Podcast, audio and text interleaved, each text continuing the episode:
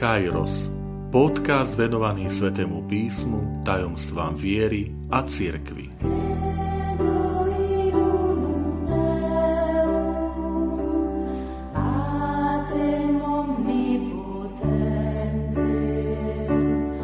Deväťdesiata piata časť. Sila svedectva viery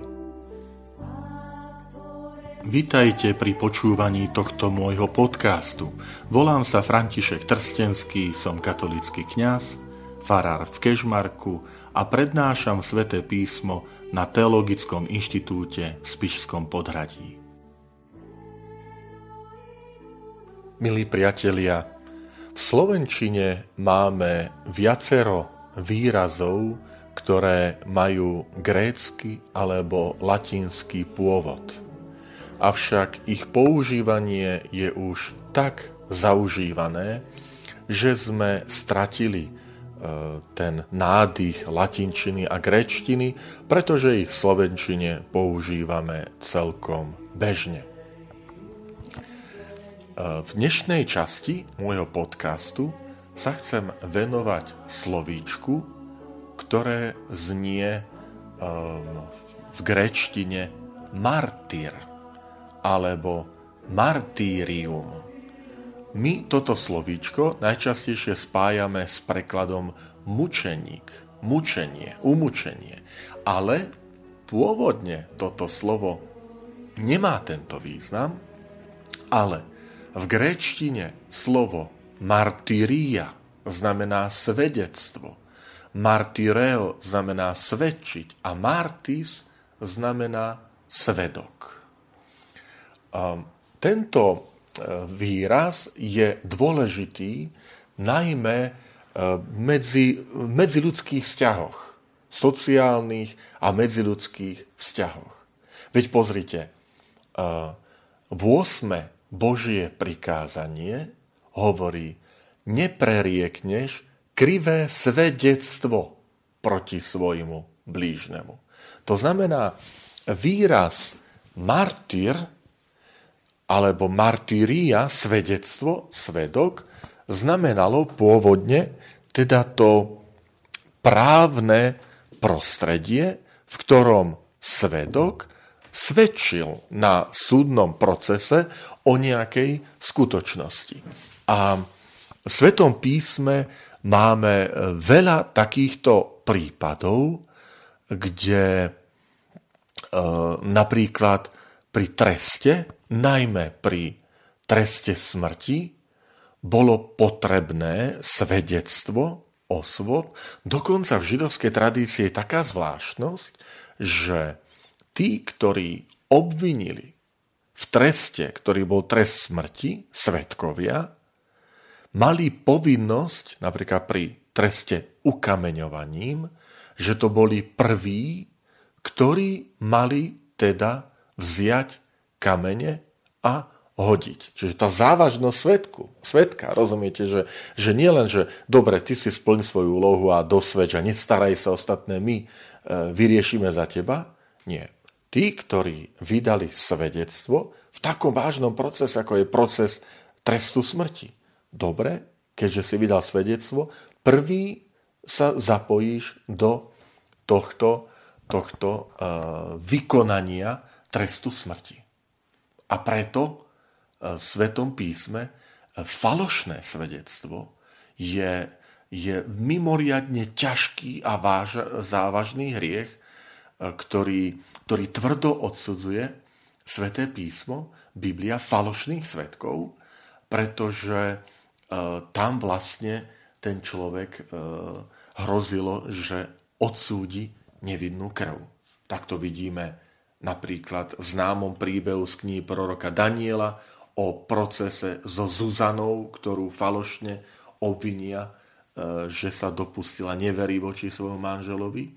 Ale samozrejme tým najznámejším je falošní svetkovia, ktorí vystupujú voči Ježišovi Kristovi v evaniliách, neskôr falošní svetkovia, ktorí vystupujú voči Štefanovi v skutkoch apoštolov. Ehm, svedectvo bolo na súde taká záležitosť dôležitá v tých biblických časoch a vôbec tej, tej starobilej blízkovýchodnej spoločnosti, že boli osoby, ktoré boli zo svedectva vylúčené. To boli otroci, otroci nemohli svedčiť na súde.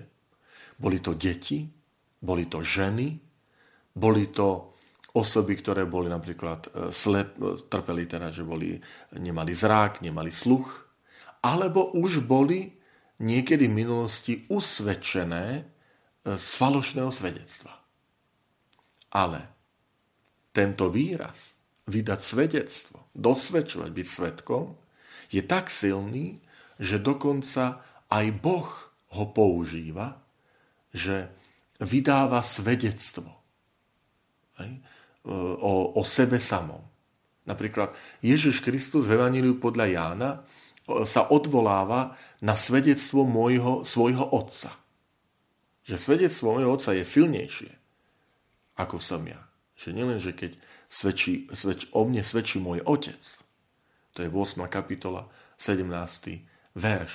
A rovnako aj v Apokalypse Boh Otec je označený ako, ako pravdivý a verný svedok.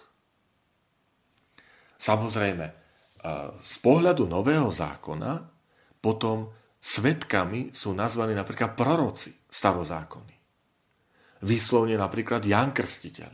Jan Krstiteľ eh, v Evaniu podľa Jana hovorí, že prišiel, aby vydal svedectvo o svetle, ktorým je Ježiš Kristus. A pri krste eh, Ježišovom opäť v Janov Evaníliu 1.34 sa hovorí, že ja som to videl a vydávam svedectvo, že toto je Boží syn lebo hovorí, že, že počul Boží hlas, na koho, na koho zostúpi, vy udíš zostupovať holubicu, Ducha Svetov podobe holubice, to je on, ktorý má prísť a teda Jan hovorí, a ja som to videl a vydávam svedectvo. To znamená, neskôr vydať svedectvo, svedčiť, sa, sa stáva e, dôležitou charakteristikou veriaceho človeka, kresťana. Byť svetkom. A Ježiš, keď posiela svojich učeníkov slávnostne do sveta, tak hovorí, že budete mi svetkami, vy ste toho svetkami, čo sa deje. Čiže veľmi dôležitá vec, um, až tak dôležitá, že v tom slovníku martis, to znamená svetok, sa stala synonymom martyr, mučeník. A to je práve tá, tá sila svedectva, sila svedectva vlastného života, že ten, ktorý to dosvedčuje pôvodne slovom, ústne, alebo to, čo videl, to, čo počul, pre kresťanstvo sa to stáva takou silnou záležitosťou, že hovoríme o svedectve vlastného života a toto slovíčko sa stáva synonymom mučeníka. Mučeníka.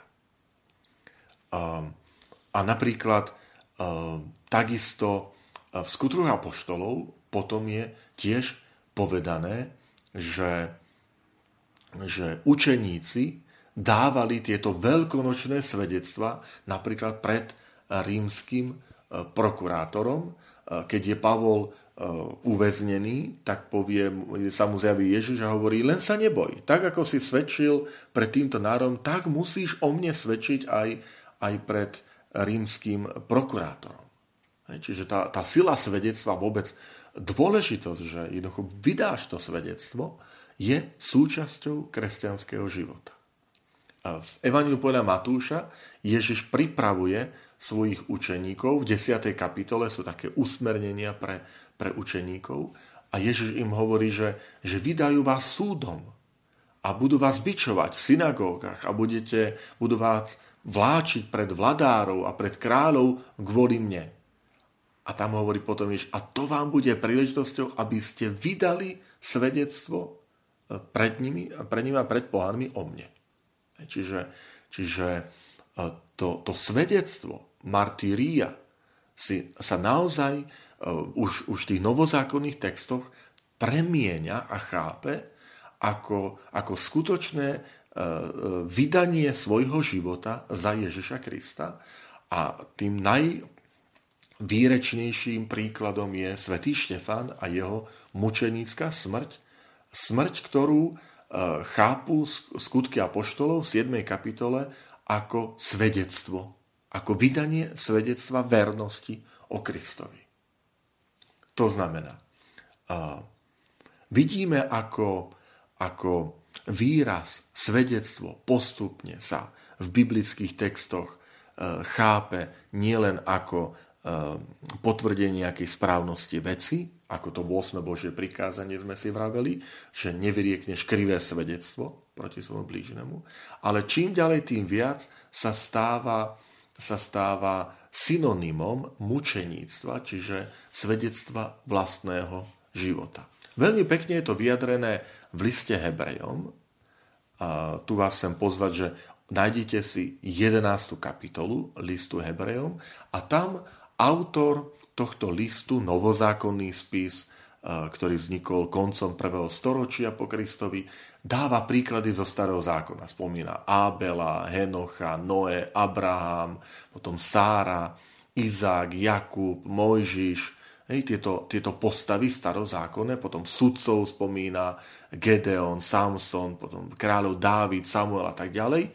A, a keď toto vymenuje, tak hneď nasleduje 12. kapitola a všimnite si úvod tej 12. kapitoly, že preto aj my obklopení takým oblakom svetkov zhoďme všetku príťaž a hriech, ktorý nás opántáva, vytrvalo bežme v závode, ktorý máme pred sebou s, oča, s očami upretými na Ježiša, pôvodca a završiteľa viery. To znamená, svetopisec koncom prvého storočia pozerá na starozákonné postavy a vníma ich ako svetkov, svetkov viery, svet, ktorí svojim vlastným životom uh, teda potvrdzujú tú vernosť uh, Ježiš, teda Bohu, Božiu, Božiu vernosť, prikázaniam a zároveň sa stávajú vzorom kresťanov, že takto aj potom novozákonné postavy sa stávajú svetkami, martírmi, mučeníkmi zase viery Ježiša Krista, ktorý je Boží syn. Milí priatelia, čo si prijať? Na záver? Na záver si môžeme prijať presne to, čo, čím žila tá prvotná církev, aby sme aj my našim životom v našom prostredí odvážne vydávali svedectvo martíria o Ježišovi Kristovi, o našej vernosti, viere v Ježiša Krista ako nášho spasiteľa.